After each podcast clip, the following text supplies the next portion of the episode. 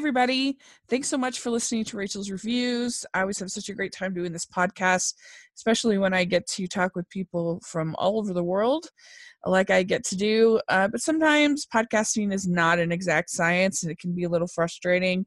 Uh, once we got this podcast recorded, uh, Trevor is there in Australia, I'm in the United States, and uh, for whatever reason, there was some problems with the audio. Uh, but we talked about it and decided to go ahead and release it, that there was enough good content and enough good spots uh, to make it worth it. So uh, just wanted to give you a little heads up that it's not perfect, but uh, hopefully there's enough there for you to uh, learn something and enjoy uh, our discussion on, Captain Marvel. So thanks so much, everybody, and we'll talk to y'all later.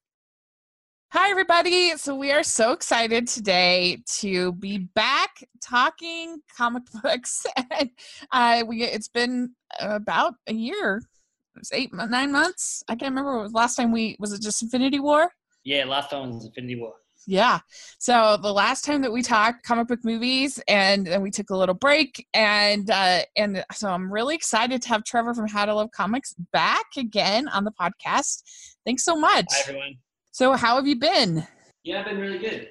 Really good. Uh, just been uh, reading lots of comics, uh, watching movies, and uh, good. having a good time. Dive in. We had a very special, uh, special Marvel logo here. Yeah, it did. It is a tribute to Stan Lee, which I thought was a very nice thing to do. Uh, Yeah. Flashing with all his cameos and uh, very much the smiling Stan Lee. Very nice. What Do do you you thought know- of it? Like, Do you know if this is the last live action cameo that we'll get of him, or do they have one for Endgame recorded? I don't know. I feel like I guess it depends on when these movies were filmed. Uh-huh. With, uh, was Endgame? Endgame wasn't filmed like back to back, was it? If, um, But I think that they brought him in and it did like a ton, uh, but in just Oh, like maybe. one. But I don't know for sure. I don't know. If anybody knows, let us know. But yeah, that was really sweet. And both times that I saw it, everybody clapped at the end. It was really Yeah. nice. it's a very nice uh, tribute to him. And like, yeah, when he died, there was a lot of uh, nice tributes to him. Even DC did a tribute, which they printed in the back of all the comics. Uh, for, Oh, they did. for, uh, yeah, it was um, uh, it's like so like thank you, Stan, from the they, what uh, the, the, from the distinguished uh, competition because uh, that's what Aw. Stan it. Uh, DC stand for was distinguished competition. Oh, that's cute. I like that. Yeah, it's Yeah. a nice little uh, touching. They had a little thing about him in um Teen Titans Go. Movies that a little, which was kind of cute. Uh, for Stan. Yeah. but um but I like that. That's neat. Uh, so all right, well, very cool. Talk about the character and the history of Captain Marvel. It's gonna be really fun. Um, so I understand she had different variations, I guess, through the years that started out as like Marvel started out as the character. Uh, Yeah, so early as a man. Yeah, so it's a very complicated character, and uh, sort of it's very much a, like a, a legacy character. Because Uh-huh. uh, there's probably about six people have gone under that name. Uh, there was, yeah, like you said, Marvel started off, and there was sort of a alien alien guy comes to Earth, becomes a hero. Uh, Carol Danvers is actually a supporting character within that uh, at that time. So she has to the original Captain Marvel. Uh huh. And when she eventually gets powers in the sort of the late seventies, her there's like the explosion of a, a device which is mixes Captain Marvel's DNA with hers, and she gets the powers. So she's sort of she's half Kree from Captain Marvel, but also half human as well. Oh. That's sort of the, the connection. And then yeah, and but she came uh, as a superhero called Ms. Marvel. So joined the Avengers, had solo, uh, solo adventures before becoming Captain Marvel, sort of about two, 2012. So she's been Captain Marvel since two. Okay, because what I read was that yeah, it started as Marvel, and then in 1982 there was a Monica Rambeau Captain Marvel in 19, in Amazing Spider-Man? Yeah, And uh, yeah. So yeah, it was Monica Rambeau was, and it, it very sort of different powers to sort of yeah, general sort of the Captain Marvel that we all know. And, Okay. Uh, yeah, but then the sort of the name continued. and then in uh then there was Genis-Vell in there was a man in the 90s. So yeah, there's so that. that was like his. He was like a, in convoluted comics. It was like his son, but it was also not technically his son. It was sort of an artificial son, and then it sort of kept on the legacy again. An official daughter as well that came along later, who was Captain Marvel for a very short time. And then there's been a, another character who's known known as Marvel Boy, who became Captain Marvel for a very, very short period of time. So it was like a blip on the radar, really. Yeah, yeah, they they had count- yeah, they had they said Phyla Vell, which was I guess Genis Gen, Genis's sister, and then that was 2004. And then it said uh, Khn'nr, which was 2007. Said it oh, was yeah, right. a Skrull Yeah, sleeper agent. And then uh and then Noh-Varr was the Dark Avengers male version.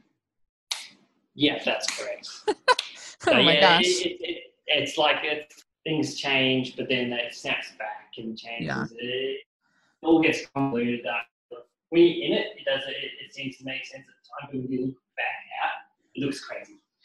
because uh, so when they made they didn't make Carol Danvers as Captain Marvel in 2000 until 2012, correct?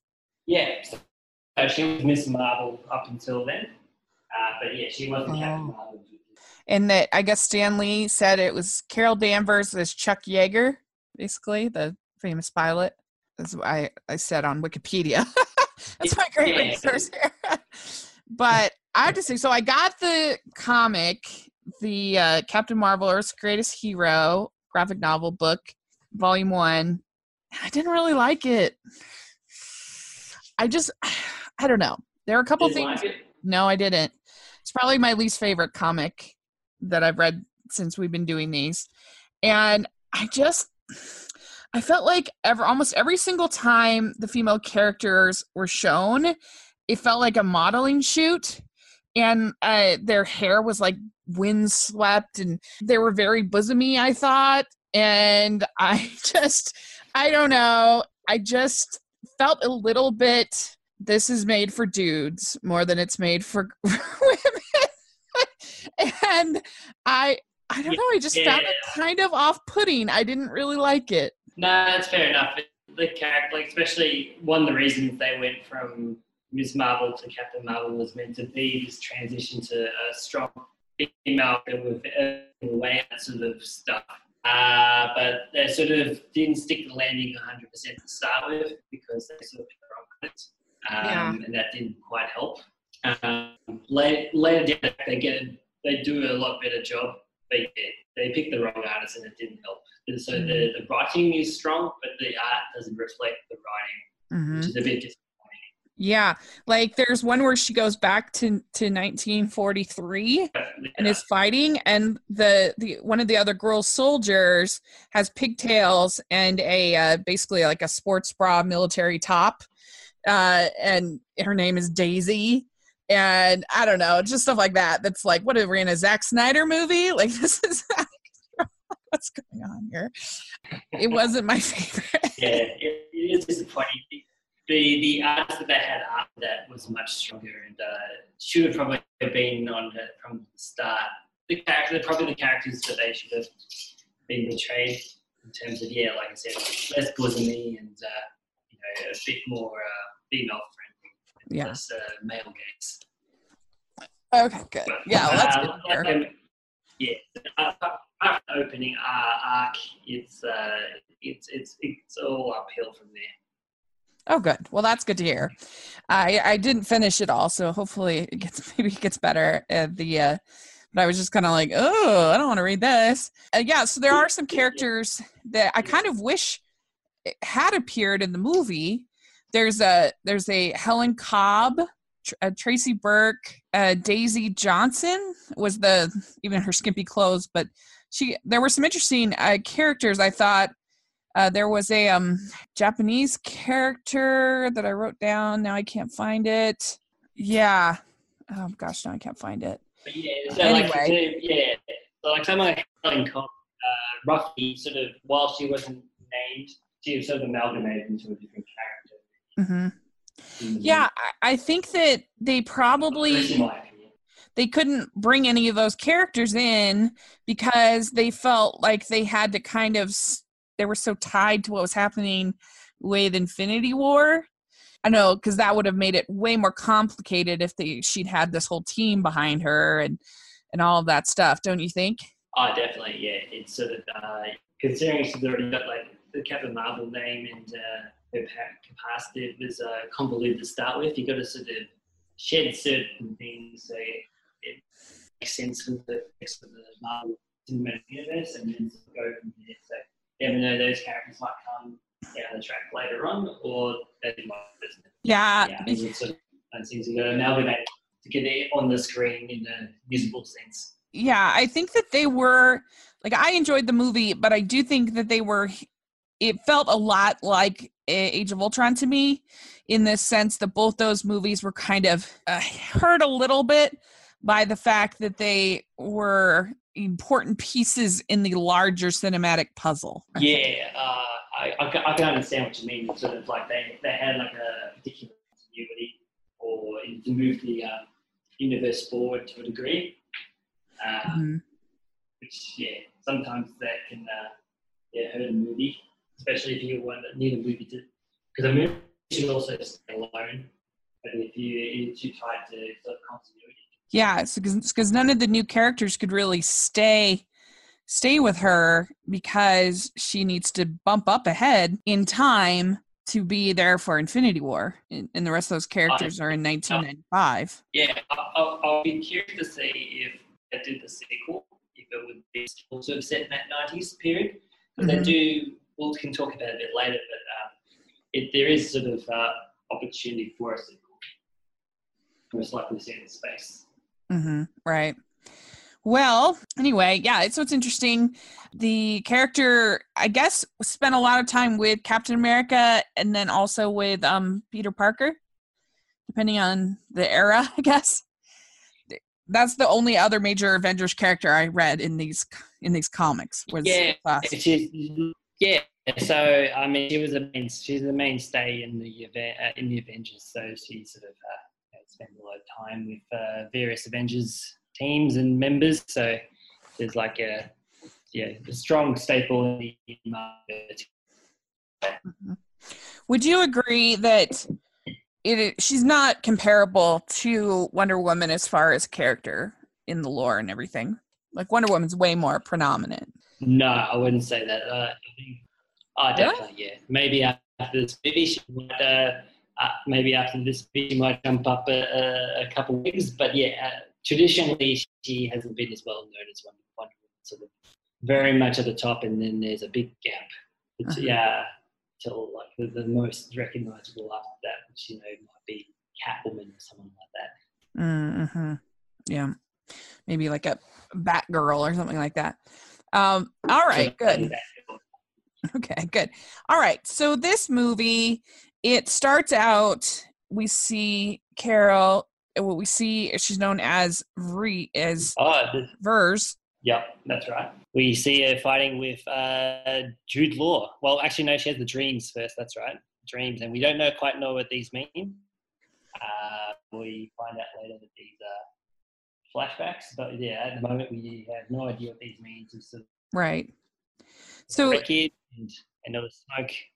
hmm Yeah, it starts out in Hala. She's on the planet for the Kree people. And I guess we have seen some Kree people. I didn't realize that we had. Uh, but you see later on, J- Djimon Hounsou's character, Korath, who was in Guardians of the Galaxy, I guess is Kree. Yeah. So, and uh, we were on one of the Kree planets for um, Guardians of the Galaxy. The very beginning. Yeah. Yeah, when he does his dance. Uh, yeah, and then Ronan, I guess, is Kree. Yeah, and Guardians the Kree as well. Yeah. hmm And so this is a alien race. Uh, that is there any other characters that we've gotten to know? except for those just those two. Uh, in terms of ones that we've seen so far, I guess yeah, those are the The two. the, the yeah. main ones, and then we sort of get yeah, but then we get introduced to more Creed characters down the track. Do most of the in Uh, the Jude Law's uh, right? Do most of the the planets in the Marvel universe have homogeneous aliens? Does that make sense? Like they're all the same, or are they mixed up? It- It's a one. Uh, uh, I guess it depends on the planet. Like uh, the like it depends on the really because there's like ones where there's like they have like expansive empires. Uh-huh. So then uh, there's a bit more of a variation because it's sort of you know they spread out and then they sort of take over other planets or unify with other planets and then so Because in Guardians bird-like of the, Guardians of the Galaxy, there's that whole planet Yeah. with people yeah, with everybody, that whole city in Guardians of the Galaxy. But anyway, uh, yeah. So there's this uh, place, and I guess if since you know the comics, you must have been immediately suspect of the Kree, or was that a surprise for you? Uh, the, with the twist. Um, Yeah. yeah, I was a bit of a surprise. It, the because the Kree in the comics is sort of they can be villainous. They can sort of be. So it depends. Like it sort of flip flops depending on the story. Because obviously, someone like Ronan is always seen as a villain, but Uh-huh. the Kree aren't always a villain.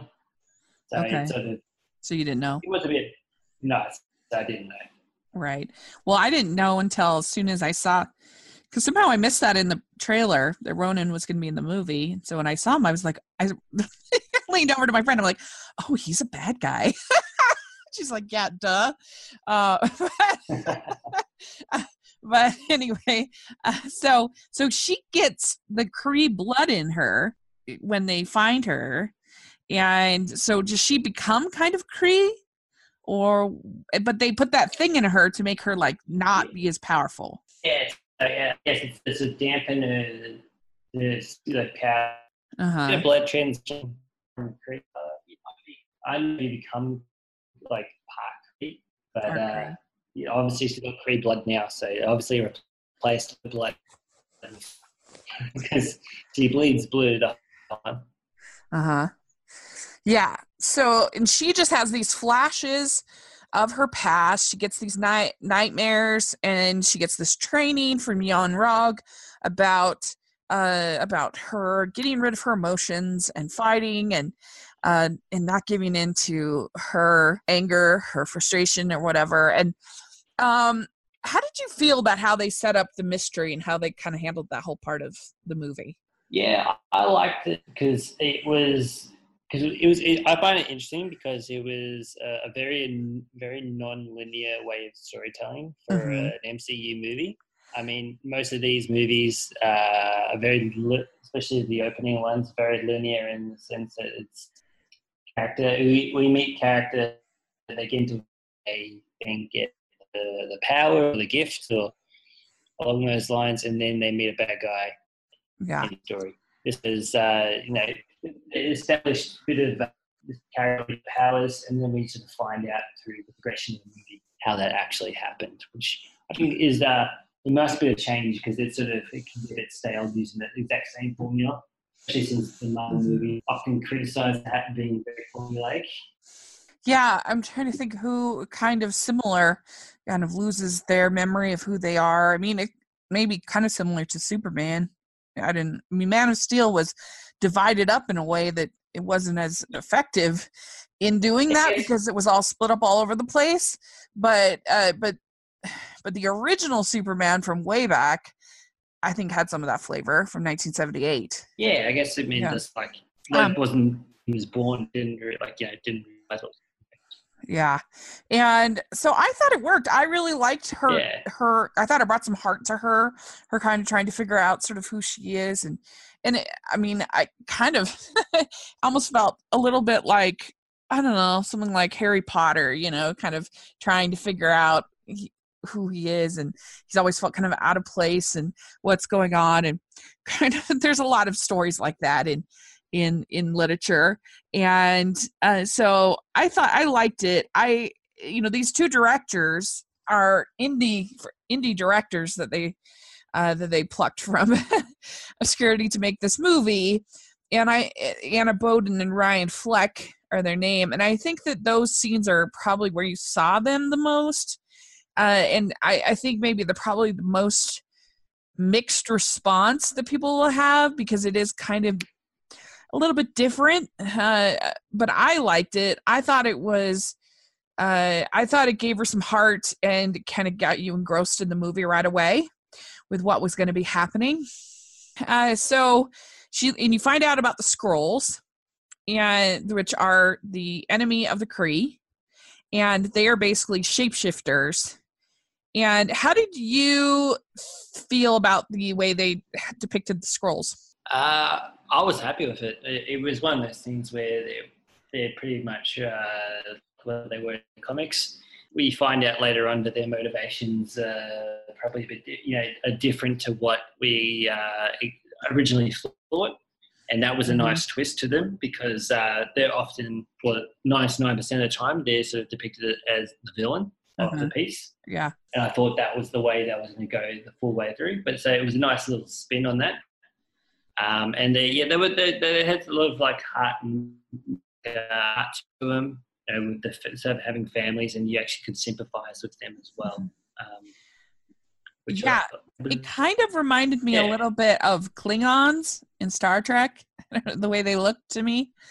I don't know if you know Star Trek at all, but it they kind of yeah, which they're villains, of course, in Star Trek, but uh, but I don't know. That's immediately their makeup design and stuff kind of reminded me of Klingons. But yeah, it was when I was movie where they uh, did a bit of a like a sort of a cry kind of thing, and it sounded like it's sort of I clicked in my head, oh, Klingon. I like when yeah, right. When they do that death cry. Yeah, that's what I thought too.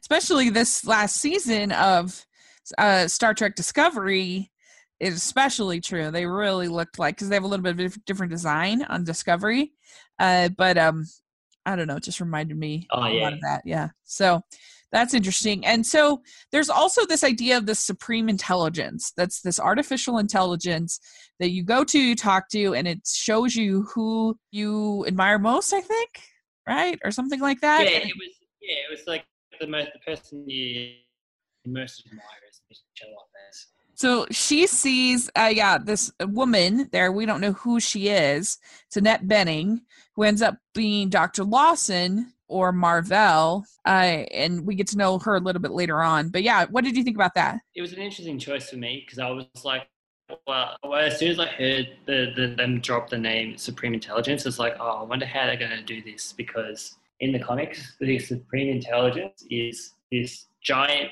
It's almost uh, if you're familiar with Power Rangers at all, of Zordon, uh-huh. where it's yeah. like a it's like a head in a jar.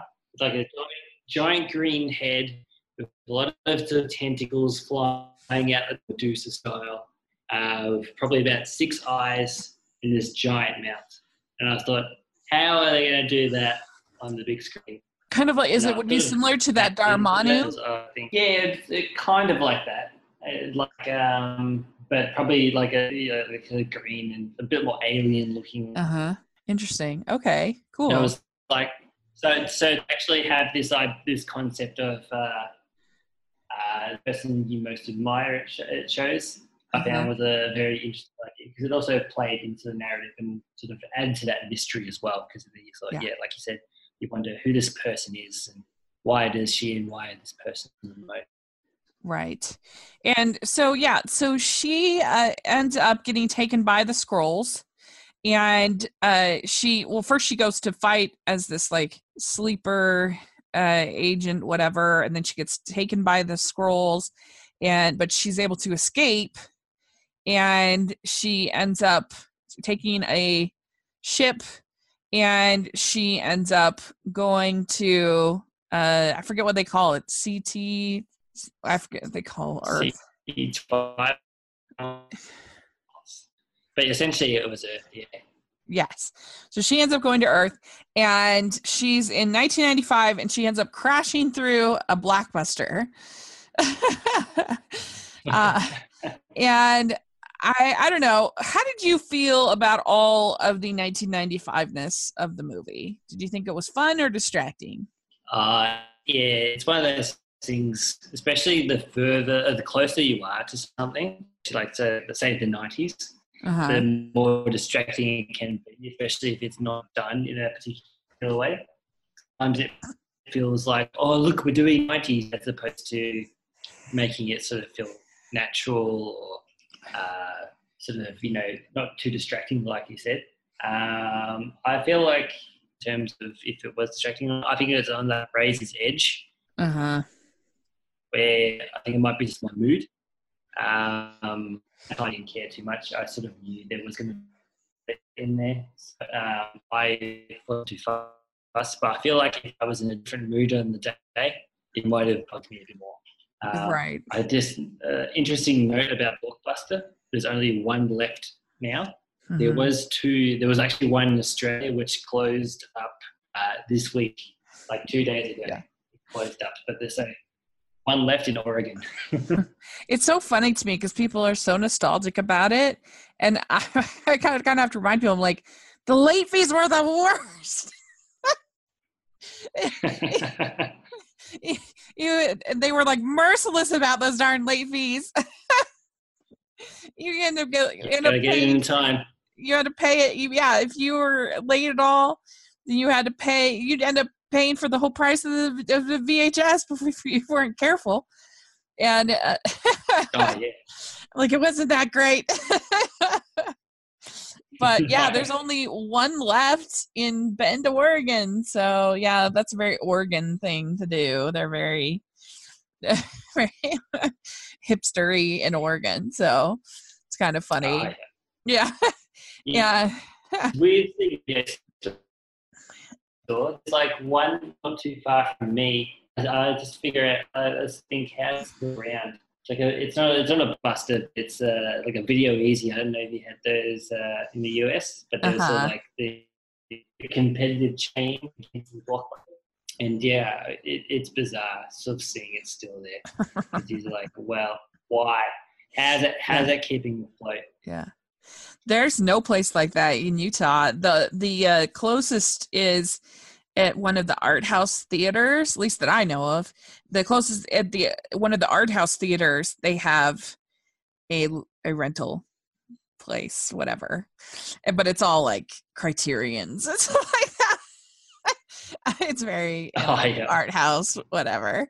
And so uh, but that's the only place. I mean, there's the library. You can still rent movies from the library uh, here.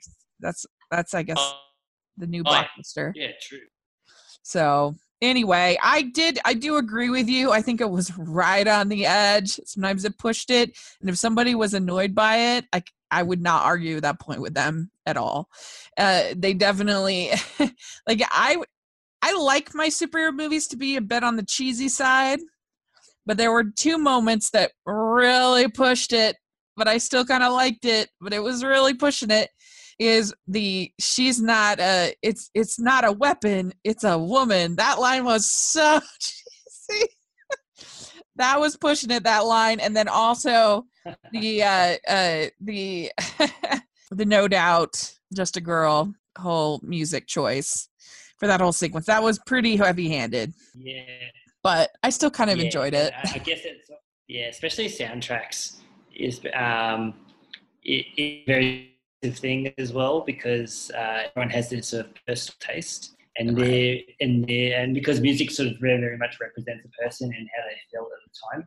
So having something, especially in the '90s or the '80s, a particular soundtrack, if you don't agree with that song or that song means something different to you, yeah, it can sort of make or break a scene the movie? Well, I like the song.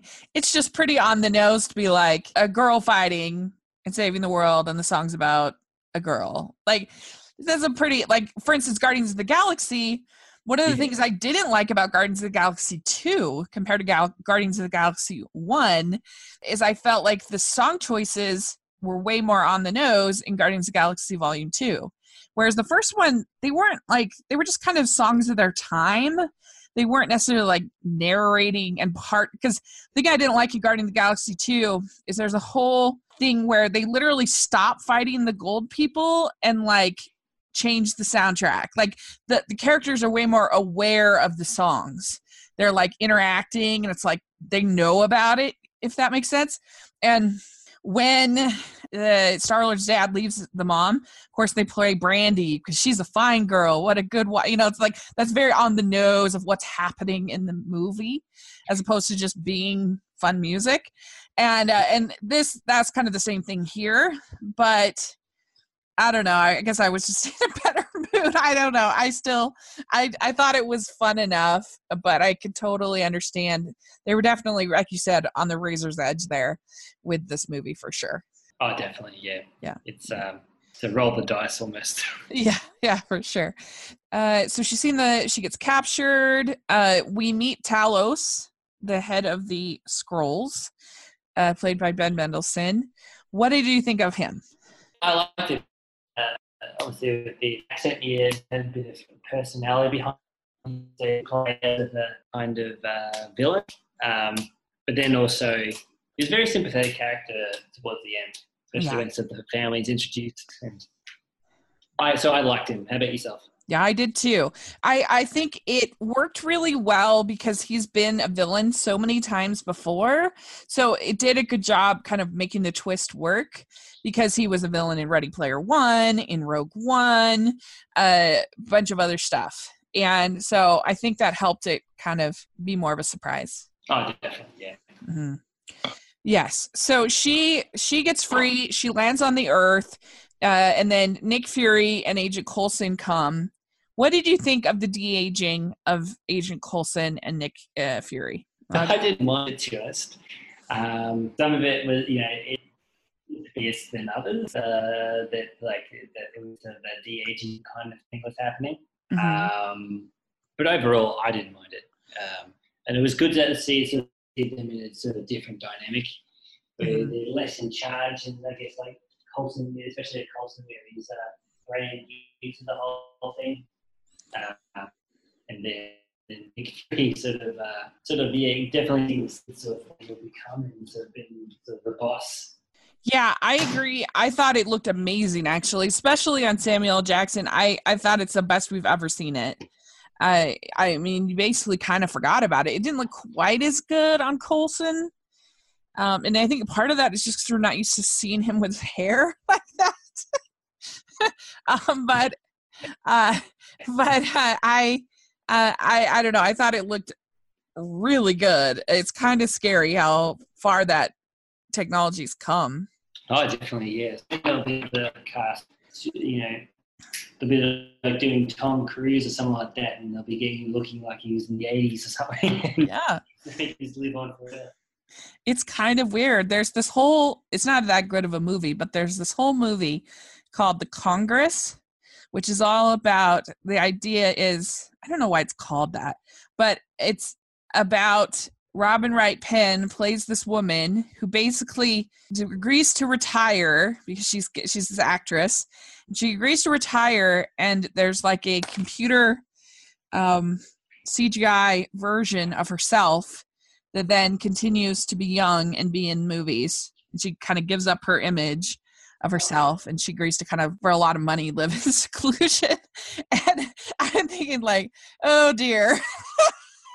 How far are we from that? This is scary. But uh yeah, yeah, cgi i remember uh, when i was in year nine media there was a my media teacher was like technology getting so uh, so much better than 20 years' time, we won't even have actors anymore. It'll all be CG. It's cheaper and cheaper. Yeah. Close to that yet, but uh, I think it's sort of will be there'll be Benjamin Buttoning a lot of people. I think it's scary. yeah, agreed.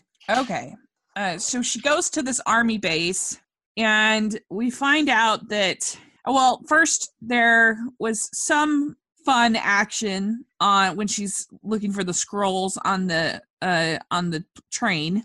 On the train, yeah. That was a pretty fun scene. That was fun. Yeah, it was uh, some interesting choreography there, uh, mm-hmm. where I don't think the movie's strength was choreography by any means. It was sort of uh, of standard Hollywood kind of stuff. Mm-hmm. Um, but no, but that train that train scene was fun in terms of the situations that they sort of created Yeah, yeah, I enjoyed that, and uh, and so yeah, she punches the old lady in the face. You can't not like that. That's fun. And Yeah, because that was in the in the original trailer, and people were like, "Why is she punching an old lady?" because there was there was no indication that she was a Skrull at the time. Right. So she finds out at this army place that uh, she is presumed dead after an engine explosion at this pilot, Dr. Lawson, who is the woman that she saw in the. Uh, they find out who Carol Danvers is, her back, you know, all this stuff at this army place. And there were a lot of really fun moments in this whole section at the army place. I like the whole scene where Fury gets mad at her. He's like, "You, you knew how to do that. You could do that all along, and you let me, you let me uh, do the thumb thing with the." Door? That was funny. Uh, there, I mean, Samuel L. Jackson was kind of maybe carrying this movie a little bit. He was really fun. I think. and he, he has good comedic uh, uh, stylings as well. So Yeah. it's sort of yeah, he adds to adds to that light mood, which is a lot of fun. Mhm. Although uh, Brie Larson, she can sort of she she's interesting in terms of the way she sort of delivers her uh, sort of more comedic lines. She has this very particular smile on her face every time she does it.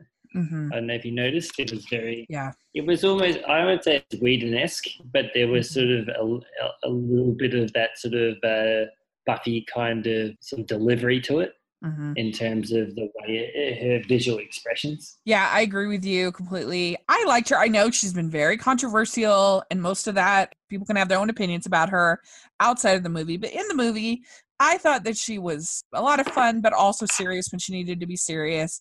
She's not like my favorite Avenger in the world, uh, but I thought that she was pretty decent. Yeah, for if you think about Yeah, a, a lot of them we really haven't grown to love until their second or third movies. You, I mean, I don't think that many people loved Steve Rogers in movie one. Like we're super attached to him. It, you know, it took a couple. no, You're really attached. Yeah. Oh, definitely. I think it's one of those things where it'll either be like repeat viewings or uh, a sequel where Yeah. she'll be able to up her game yet again. And uh, The, the there last might be some additional investment to the movie as well. because the last couple we forget because the last couple weren't really origin stories. We'd already gotten to know them. Like we already knew Peter Parker, we already knew T- T'Challa, uh, and so uh, it, I guess the first Ant Man, and I mean Paul Rudd is a chemistry machine, so it's not really a fair com- comparison. Uh, but it's been a while since we had an origin story kind of like this. I, Yeah, I thought she did fine. Some maybe Doctor Strange. But yeah, Doctor Strange. Yeah, that's true. All right, so that there was all that at the army base, and she finds out that the engine that exploded had the power of the tesseract in it, and gave her strength when it exploded. So here's my question about all of this. So the tesseract, how does the tesseract relate with the Infinity Stones? So there was an Infinity Stone from memory. The, the Tesseract had an Infinity Stone inside it. The tesseract has. I thought that Thanos had all of the stones in the glove. But this is uh, in 1995, remember? So it's way right. before Thanos. Oh. Remember Captain America, the first Captain America thing, and after that we don't know where it's gone, and then we don't see it again until Avengers, and Shield has it. So I guess it's uh, transferring uh, how Shield gets the uh, the Tesseract. So um, yeah, it's 1995, so it, it's um, yeah, not even seen yet, um, but we know it. We know we've seen some kind of Easter egg in outer space with Thanos down the line, but. Uh, at the moment, yeah. It's, uh, apparently, yeah, from memory, there's an Infinity Stone in there, and I'm sure someone listening will be either screaming, "Yes, that's correct," or "No, that's wrong." Uh, so yeah, that, she's found a way to go back in time. I mean, to go up in time, and she can bring the tesseract with her. So that'll, that'll be like an additional tesseract. no, oh, well, it's Tesseract because the the cat of the Tesseract, and I don't know if you saw the end credit scene. at the Right. The, the cat spits it out through his desk, so that's the Shield has it, and she's just been in space for 25 years old. That's my assumption. So she don't you don't think she has the tesseract when she's there back there with the Avengers? That's No. not how she's gonna. She's not gonna defeat Thanos that way. No, I don't think so. so Oh, okay. The Tesseract, because the, the cat had the Tesseract and on the desk. So I think it's just the same one that she has. Because I'm just wondering how is she going to defeat? How's she going to be enough to defeat Thanos? I mean, because he was able to defeat all the others. Like what? how's he? How's she going to do it? The, wait and see, I guess. Like in guess, Justice well, League, she's an additional power. like in Justice League, you knew that of course Superman could defeat whatever that guy's name. I can't remember. Um, but I'm thinking, how's Captain Marvel gonna pull this off? What's going on? Interesting. Okay. Well, anyway, we'll talk more about that coming up. But so yeah, so they find the test. They have a tesseract, and they have this. They have George at the army base, and he is delightful. Almost everyone's favorite cat, because cats do not have a good track record in movies. Poor cats. They're almost always bad. Uh, whether it's the Siamese Whoa. cats in Lady and the Tramp or the mean cat and Babe, there's there's a long list of very very mean cats in uh, Yeah. movies. so they finally get their uh, their superhero in Goose. yeah, true. It was pretty I was, cute. I was, very surprised. I was uh, to my, uh, when we were watching the the, the, the credits when uh, Goose was credited. There's actually four different cats. Oh yeah, I'm sure. Cats. That's funny. Oh. uh, so then they end up going with the uh to with Talos to the cloaked spaceship. And that's where they find the. Tesseract. What am I saying? That's where they find the Tesseract. Sorry. Uh in this ship where they've been keeping it safe. They end up getting found by the Krees, and there's just this back and forth. And so then she ends up going to uh, meet Maria Rambeau, uh, who is her old best friend. And they spend a lot of time at Maria's house talking about stuff. And yeah, they do. I found it reminded me a lot of in Ultron when they spend all that time at Hawkeye's house. And I thought it was pretty slow. For me, the movie lost a lot of momentum in the middle. It was just a lot of exposition. Like I thought it started out strong with the mystery and then it got slow and I got kind of bored. I've seen it twice, both times, got a little bored in the middle. And then it kind of picked up again at the end for me. oh, definitely. It, it's uh, it was obviously one of those things where you had to sort of solve that mystery, and that was sort of the purpose of it. But yeah, I don't think it sort of stuck the landing in terms of uh, bringing it in a way where it revealing everything uh, wasn't sort of a big expedition job. yeah i don't know just all that stuff down there with i i thought the- the lady who played maria was pretty good and Yeah, no, she was really good. lashana lynch is her name but i don't know just that whole part it was very slow to me yeah i know a lot of other people didn't feel that way but i don't know that wasn't my favorite and i felt the same way in age of ultron as much as i like steve and tony chopping wood together yes they're doing some other stuff um but Maybe they, they intentionally slowed down the momentum, so give us a breather before sort of picking it up again later. Yeah thing, yeah. yeah do you think that she showed enough emotion for like this should be such a huge thing this whole thing that she thought was the way she should live her life you know and then all of a sudden all these stuff makes sense and it's it's it's pretty i don't know it's it's a lot of changes in a very short period of time for one person Yeah, you think it, some people probably have like a, a crisis of identity. Um, Yeah. She keeps pretty, she's pretty cool, collected. Maybe it's one that maybe it's more about like a revelation, and it's sort of like, oh, everything clicks. I'm really happy. yeah it finally makes sense She didn't really sort of look to it. yeah uh, quite neutral, but there wasn't a strong emotion. But yeah, I wonder if that was a like yeah, a conscious choice, or if it was just a sort of a something that thought at the time. Because I thought show a bit more emotion with something that's been played in the like screens. It'd be something that played you know a lot, and like actually solving that, that sort of your sort of like identity would uh, elicit a bit more of an emotion. Mhm. I've never been in that situation, so maybe that's right. uh, yeah, who knows what you'd feel, right? I, I feel like there's some. Yeah. I mean, maybe like you're talking about like Bucky. Maybe I feel like there's some somebody obvious that I. There's another character with a similar story arc that I'm not thinking of that should be really obvious, but for some reason my brain. But anyway, uh, so that's trying. Oh, Bourne Identity. It's kind of the same. Trying to put back together. He has these flashes of memory. Uh, I've uh, interested. Quick bit here. I've never actually seen any of the Bourne movies. Oh, really? I don't know. I don't, I don't know how I've missed them, but I've just never seen them. They're good, but they make me sick. They're very bumpy. Uh, yeah, I've been told that it's a bit like a Transformers guy. Michael Bay. Michael Bay, yeah, without the explosions. yeah, yeah. I mean, he, he does it about as Paul Greengrass is the director's name. He does it about as well as you could do it, but it still makes me. I'm very. I get very stomach sick very very easy, and it makes me. Ah. It's too bumpy for me, but I have to wait and watch him at home on the small screen. it's too much for me. But anyway, uh, so uh, yeah, so uh, then we yeah we get to meet Goose, and then uh, yeah he swallows the uh, tesseract, and he defeats those. He's like a, octopus thing.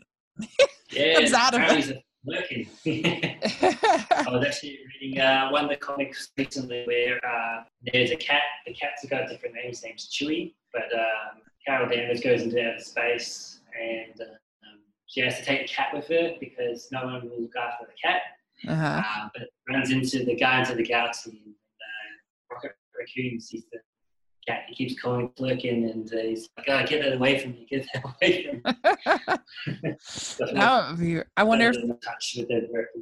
because Rocket's still alive, right? He didn't get snapped. Uh, yeah, he's still there. Yeah, because he was in the Super. He was, yeah, he wasn't snapped and everything. The Super Bowl uh, teaser that they did. So that would be- don't know if that could be funny. If they get to meet, if he gets to meet Yeah. Goose, that could be funny. I could see that being good. Yeah, I wonder if Goose is still alive because it is 1995 in Catstone. Well, Flip, maybe who knows how long Flirt has lived for? Yeah, who knows how long alien cats? We have no idea. So yeah, and then uh we is it is it too on the nose to have do we need everything to be explained? Like do we need to know how Nick Fury lost his eye? Is that you know what I mean? Because there's certain things in movies like that was a problem with Solo. We don't need to know how Han Solo got his name. We don't need to know, you know, like there's there's sometimes when it feels like franchises almost over explain everything to us. Uh and Yeah. and yeah, Harry Potter's terrible it's, at a, that. it's, a, it- it's a big pro- it's a big problem with Hollywood in general. Right. People, I think, I think they just assume that people need to know all that stuff where they don't really. Yeah, I mean it's the same way like we don't need to know about those things. You can make your own story. Yeah, like we don't need to know about midichlorians. Yeah, we don't need to know how the force works in people's blood. Uh, it's better if it's a little bit of magic to it, a little bit of mystery. But anyway, we got Obviously, we got to know how he lost his eye. so there you go. because it's like one of those things where you just make it up yourself. And uh, like I always thought it was like Right. some kind of like war injury or something like that, or Yeah. lost in action or something like that. Not Yeah. so scratched by an alien. right, exactly. Uh, so yeah, and then she ends up fighting with Yon-Rogg uh, and sending him back to Hala with a warning. And uh, it's pretty fun moment because he's he loves kind of for lack of a better word, he loves mansplaining. I hate that word, but uh, he he loves telling her what she should do with her feelings and all this stuff. But now she doesn't have that. She took out that tracker thing, and so she can defeat him. And then she gives uh, Fury the pager. And where's she going at the end? So she goes off with the Skrulls to help them find a new home. Oh, okay, yeah. Oh, the the Skrulls. Okay, So I thought that's so I, the second movie could be about is her trying to find the home for Skrulls, and obviously they run into somebody in outer space, which is the bad guy, maybe the you know, Ronan or something along those lines, and uh, uh, adventure ensues. Uh-huh. Yeah, yeah, that's right. And so then the mid credit scene, you have Steve Rogers, you have Black Widow, you have Bruce Banner, and Rhodey all there, like very concerned, watching the pager. I'm sure it took all four of them to watch the pager. uh, but there you go. They're there and they're trying to figure out why it's not working. They're monitoring it. And then all of a sudden behind them is Captain Marvel and asking, Where's where's Fury? And that was pretty awesome. I loved that mid credit scene. It was so good. I was like, I really feel like Brie Larson and Scarlett Johansson are gonna have good chemistry. I think they're gonna be good. And it just made me really Yeah, excited for this next movie. Yeah, and it was interesting that they actually showed it in this movie as opposed to um, having that open in Infinity War. I guess they want to hit the ground running. The, I guess having her arrive at the very start like that will uh, they'll be able to do the, their sort of recap by telling telling you what's happened. I guess. Right. One what's happened in the movie, or somehow the, the five people that see them. Well, my hope is too it'll save us from like too much kind of moaning and groaning at the at the beginning. You know what I'm saying? Cuz like we all know that they're coming back. Let's get right into the action. Let's not have this sad dystopian world very much. I want to get right in there. I'm not I wasn't crazy about the about the snap ending, so I just almost kind of want to get it done as quickly as possible. Get things moving. it's interesting the the, the, the, the story that it's loosely based off. The snap actually happens at the very start of the story. Uh-huh. So Thanos is already little frames, and then he goes snap, and uh, it, it sort of moves on from there. Yeah, so it'll be interesting to sort of yeah, like hopefully not too much moaning and groaning. Oh, yeah, that's what I'm saying. What are we gonna do? What do you like better? gonna do? Yeah. do you like Infinity War or Black Panther better? I've seen Infinity War more recently. I watched it probably a couple of weeks ago, so it's fresher in my mind. So Uh-huh. I think I'll probably go Infinity War.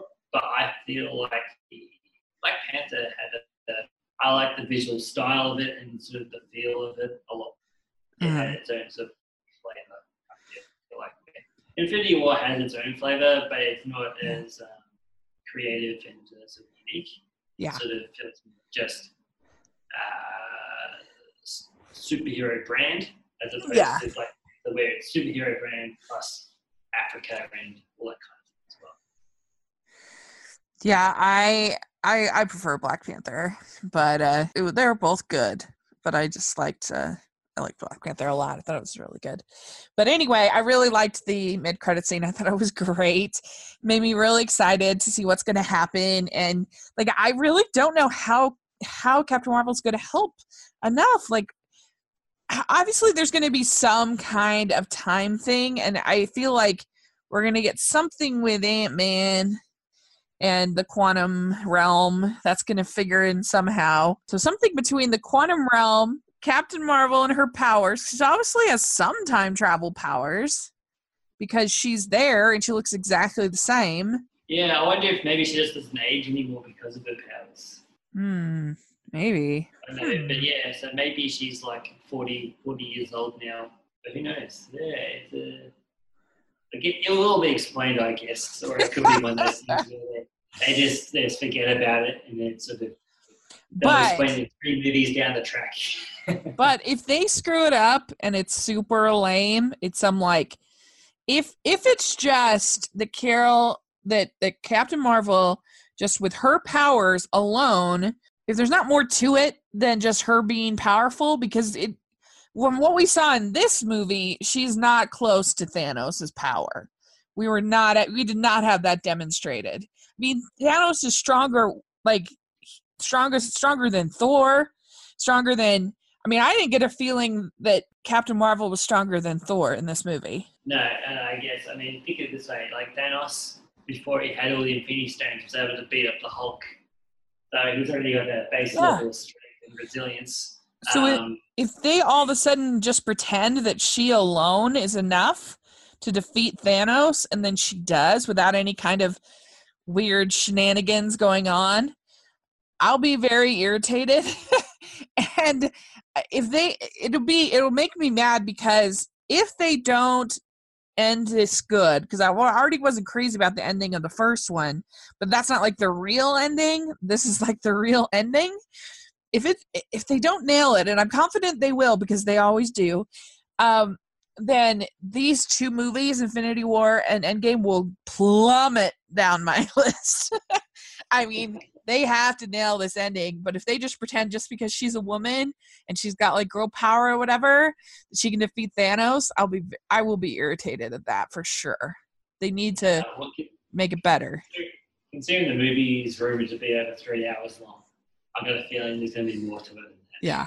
Yeah. I'm on team intermission. I think they should have intermission. It's gonna be that long. But uh, that's true. That's true. But anyway, so it's gonna be really fun. I'm excited for it. It's definitely the movie event of the year for sure. And uh, then we did get one more scene where Goose spits up the the Tesseract at the his post credit scene. And so that's how it ended up at Shield. And then we also saw Fury getting his eyeballs and then another thing we didn't really need explained was kind of lame. Uh, he looks at the plane of Carol Danvers and decides that it's going to be the Avengers Initiative instead of I forget what he had in place. Um, but Yeah, I can't remember what it was either. it was a little lame. Yeah, it was a bit on the nose, the whole uh, Avenger bit. yeah, Um, yeah, yeah, like you said, it doesn't need to be explained. But like it's explanation for the sake of explanation. yeah. What grade would you give this? I'd say I'd give it a seven and a half out of ten. Oh, yeah, 7.5. So that's, I guess that's what it's a B. yeah. Same with me. That, that's the same. I gave it an eight, eight out of ten. Um, but yeah, B is kind of where I'm at. Uh, I, I like went from like a B plus to a B. The more I thought about it, uh, on the second watch, I was solidly a B. But I enjoyed it. I thought it was fun. I really liked the mystery. I liked, and then I liked how it kind of wrapped up. I thought the action was fun. I liked the characters. I really liked Nick Fury and Carol together. Uh, that worked for me. I just thought yeah. it had a lot of fun moments, and overall, I was entertained. Even though I was a little bored in the middle when they were all at that house. And uh, what, what grade would you give um, uh, Nick Fury's uh, singing? Ni- the the young Nick Fury. Young Nick Fury's uh, yeah, singing uh, skills. So I'd give that a C. Oh, singing school skills. Yeah. Oh, I I don't know. I'm not too hard on uh hard on because he was just trying to entertain himself. Uh, like uh, I give him a uh, I'm gonna give him a C plus. yeah, for for Nick Fury. I Um, don't think to swivel around if he was on The Voice at the same time. Yeah, yeah, that's right. He's probably not going to be on the uh, on the Guardians of the Galaxy soundtrack, but that's okay. That's Uh, all right. so. all right. Well, I think we did it. We covered it, and there you go. I, that is Captain Marvel. It's uh, certainly not the best Marvel movie, but it's certainly not the worst. Do you have a favorite? What's your favorite? Oh, I really favorite, favorite to anything really. It's, it's um, It's tough. I know. it's tough. Uh, I'd be full of Ragnarok. Oh, it's so good. It just it has its own sort of very Yeah. unique style to it. Humor, the, the visual style of it as well. Yeah, it's so good. I uh, the Avengers is my favorite. It won me up, won me back into comic book movies. I just love it. I think it is so cheerful and just so just makes you want to stand up and cheer. Everybody fighting together. I love it. I don't know. I love Loki. He's the villain. That makes it better. and so I love the Avengers and I and then I love Winter Soldier, Thor Ragnarok, and then Iron Man. Those are my top four. nice. Good choices. Yeah. So all right. Well, very good. Well, how can people find you and your site and everything like that? Yeah, sure. So uh, you can find me at howlovecomics.com. So I explain uh, the complicated ideas around comics, what to read, uh, where you can find comics, all that kind of stuff. So if you ever have any sort of questions, find it confusing, come to me. It'll be uh, you can also find me on Facebook at I Love Comics, as well as on Twitter as well. Great. So yeah, feel free to tweet me if you you know if you think uh, I was right, I was wrong, whatever you want. Happy to have a conversation about it. Yeah, that would be really fun. Let us know in the comment section or on Twitter. And yeah, you can find me at Rachel's Reviews, all over social media and on YouTube and iTunes. If you're listening on iTunes, if you can give us a uh, ratings and reviews, really helpful. And if you're listening on YouTube, give us a thumbs up and subscribe to the channel. We really appreciate that. And uh, thanks again. And we will uh, we'll have to talk again. The uh, the big one's coming up. The big event. Well, is Shazam Oh, yeah. coming before? Shazam is uh, coming up uh, Before, April. yeah. So, yeah. And I Oh, yeah, have so I have my comic book of Shazam. So uh so yeah, maybe we'll have to try to do that one and but then the, definitely for sure Endgame there's going to be a lot to talk about. So Oh, definitely. so we will wait, be in touch. All right. Well, I'll talk to you later. Thank you. Okay. Bye.